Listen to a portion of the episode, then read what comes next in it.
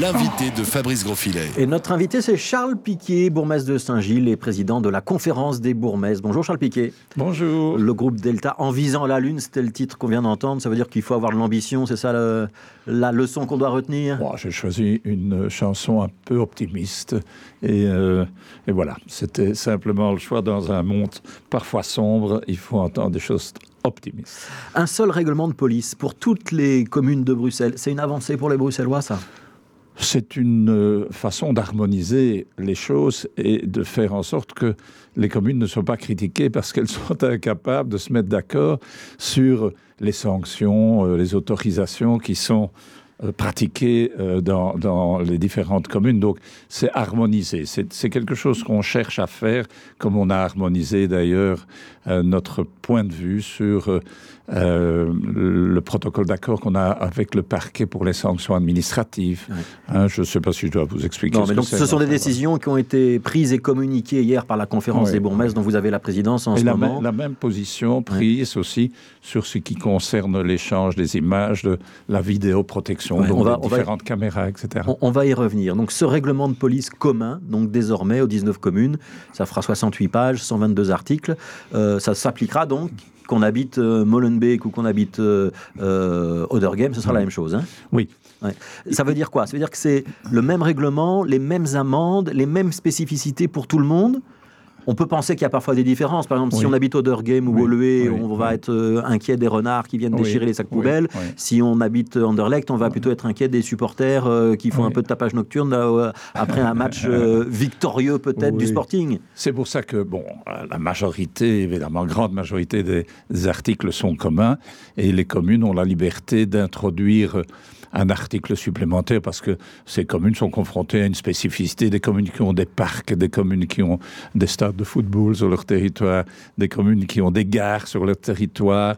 Alors il y a parfois donc euh, des mesures qui sont plus spécifiques à une commune. Donc ça veut dire qu'on a un règlement, une base de règlement commune et on aura quelques articles en plus. Oui, quelques articles. Ouais, mais donc globalement, ce sera la même chose pour tout le monde. Exactement. Pourquoi est-ce que c'est plus simple? C'est plus simple pourquoi Pour la zone de police, pour le parquet Oui, euh, c'est plus simple pour tout le monde. C'est plus simple d'abord pour le citoyen qui, à, la longue, saura que euh, un fait est autant sanctionné dans un endroit que dans un autre.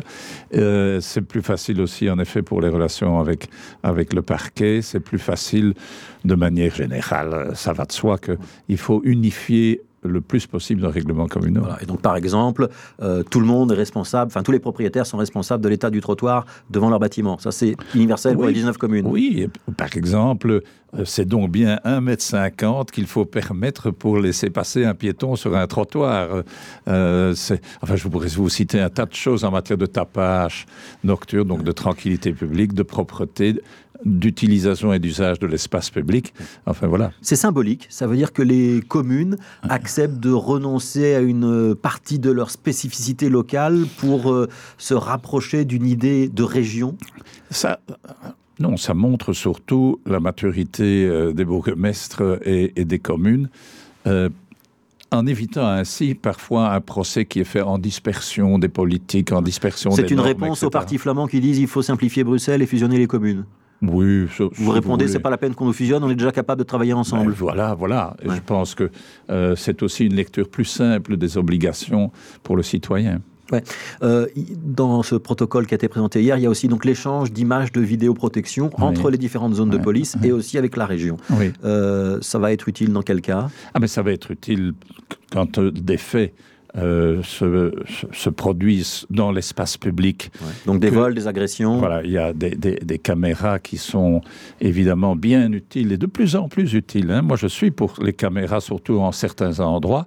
Il restait un problème qui était sérieux, c'était l'échange des images avec la STIP. Oh, vous avez bien compris, s'il se passe quelque chose dans une station de métro, ça se prolonge parfois dans l'espace public.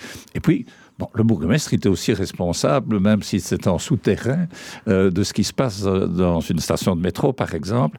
Et la STIP euh, avait traîné les pieds et j'ai appris aujourd'hui qu'elle elle avait euh, répondu favorablement. Donc elle va, rentrer, elle va rentrer dans le dispositif. Oui. Donc il y aura un échange entre les zones de police, les caméras qui relèvent de la région et les caméras de la STIB. Oui, voilà. Et donc ça, ça va permettre d'élucider certaines affaires ou d'accélérer certaines Tout enquêtes. À fait. Il, faut, il faut vivre ça sur le terrain pour se rendre compte que euh, l'usage des, images est, essentiel. Quand vous étiez ministre-président de la région bruxelloise il y a quelques années, vous êtes souvent plein justement du manque de coordination, du manque de moyens à votre disposition pour assurer la sécurité, qui était pourtant une des responsabilités. Est-ce qu'on a progressé? Je pense qu'on a pris des initiatives, évidemment au niveau régional. On a à un moment donné, euh, bon, contribué par les contrats de sécurité, de prévention, c'est quelque chose qui doit vous dire quelque chose. Euh, on a contribué à renforcer l'action policière, l'action en matière de, de prévention. Bruxelles euh, euh, Prévention Sécurité a été créée aussi. Et, et, je pense que ce qui est vraiment très très très important aujourd'hui, c'est la question des effectifs. C'est la question du financement des zones de police. Et c'est une des choses. Il y a toujours des sous-effectifs dans les zones de police? Oui, alors voilà. Hier, qu'est-ce qu'on a fait? On a montré qu'on savait travailler ensemble, euh, qu'on savait harmoniser nos politiques, mais c'était aussi l'occasion d'exprimer une série de revendications euh, vis-à-vis de la région pour ce qui concerne, on peut en reparler, la revalorisation du personnel euh, communal, mais aussi vis-à-vis -vis du fédéral, et notamment sur le plan de la police, parce que là, qu'est-ce qu'on constate? Peu de consultations, peu de concertation avec les bourgmestres, des décisions qui sont prises au, niveau fédéral et qui entraînent des dépenses supplémentaires pour les zones sans contribution du fédéral. Et plus grave peut-être encore, la réduction des effectifs de policiers fédéraux à Bruxelles et dans la capitale. il y en a vraiment beaucoup moins qu'avant?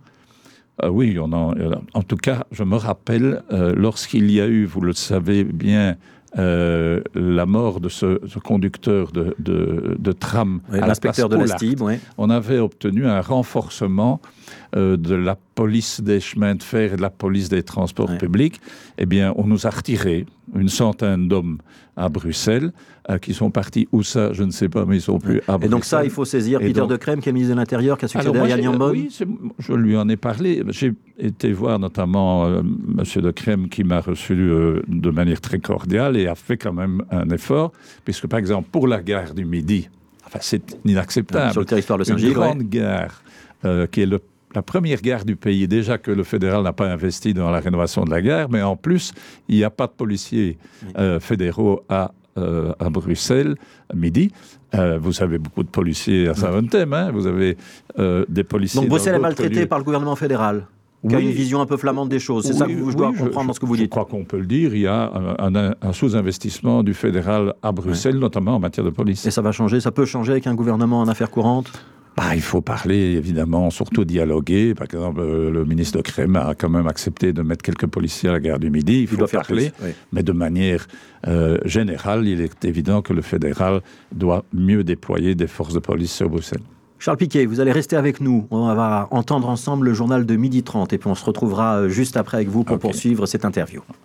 BX1 ⁇ l'invité de Fabrice Grosfilet. Mais tout de suite, on retrouve donc Charles Piquet, bourgmestre de Saint-Gilles et président de la conférence des bourgmestres. Charles Piquet, je voudrais parler un tout petit peu de fédéral avec vous.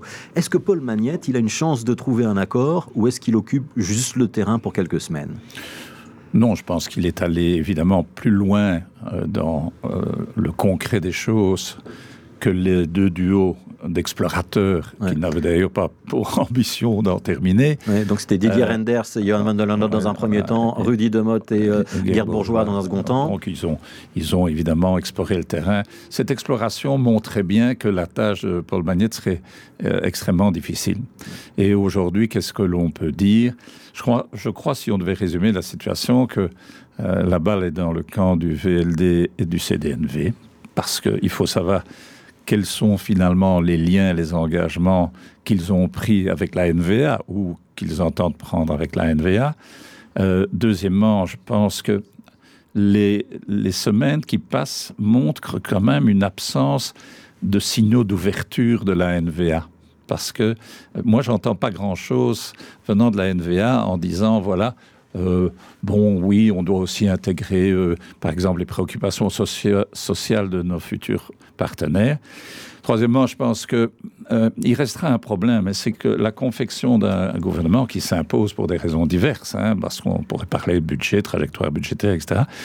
Mais la confection de cette majorité est-elle possible sans une majorité flamande dans le groupe des élus flamands au Parlement. Est-ce qu'à la Chambre, donc sur les 150 députés, il faut qu'il y ait une majorité à l'intérieur du groupe linguistique flamand on, a parfois vécu sans cette majorité, mais maintenant, est-ce que c'est envisageable? Vous avez l'air de douter. difficile. Oui, parce que j'entends des choses hein, qui se disent évidemment dans la, presse flamande, et donc l'envie de Paul Magnette d'avoir un arc-en-ciel, c'est bien d'éviter la NVA. Euh, il a raison, je partage son point de vue, mais enfin, il faut voir si c'est possible. Et en plus, à partir du moment où on n'a pas, évidemment, l'apport de la NVA, on doit euh, confectionner un, une majorité large, majorité avec beaucoup de partis. donc le CDV, l'OpenVLD, le SPA et Groen. Mais s'il n'y a pas d'accord, s'il n'y a pas d'accord, il n'y a visiblement pas non plus de majorité qui se euh, dégagerait à la Chambre pour euh, organiser un retour aux urnes, donc de nouvelles élections. Est-ce qu'on n'est pas dans la preuve qu'on est dans une situation bloquée et une preuve par l'absurde que la Belgique ne fonctionne plus, que donc la NVA a aujourd'hui un pouvoir de blocage de l'État fédéral, ah, même si elle ne va pas plus loin que, que la situation dans laquelle on est aujourd'hui? Écoutez, la NVA est peut-être cohérente avec elle-même et elle inscrit peut-être sa stratégie d'aujourd'hui dans une stratégie plus large qui est de dire ce pays est ingouvernable.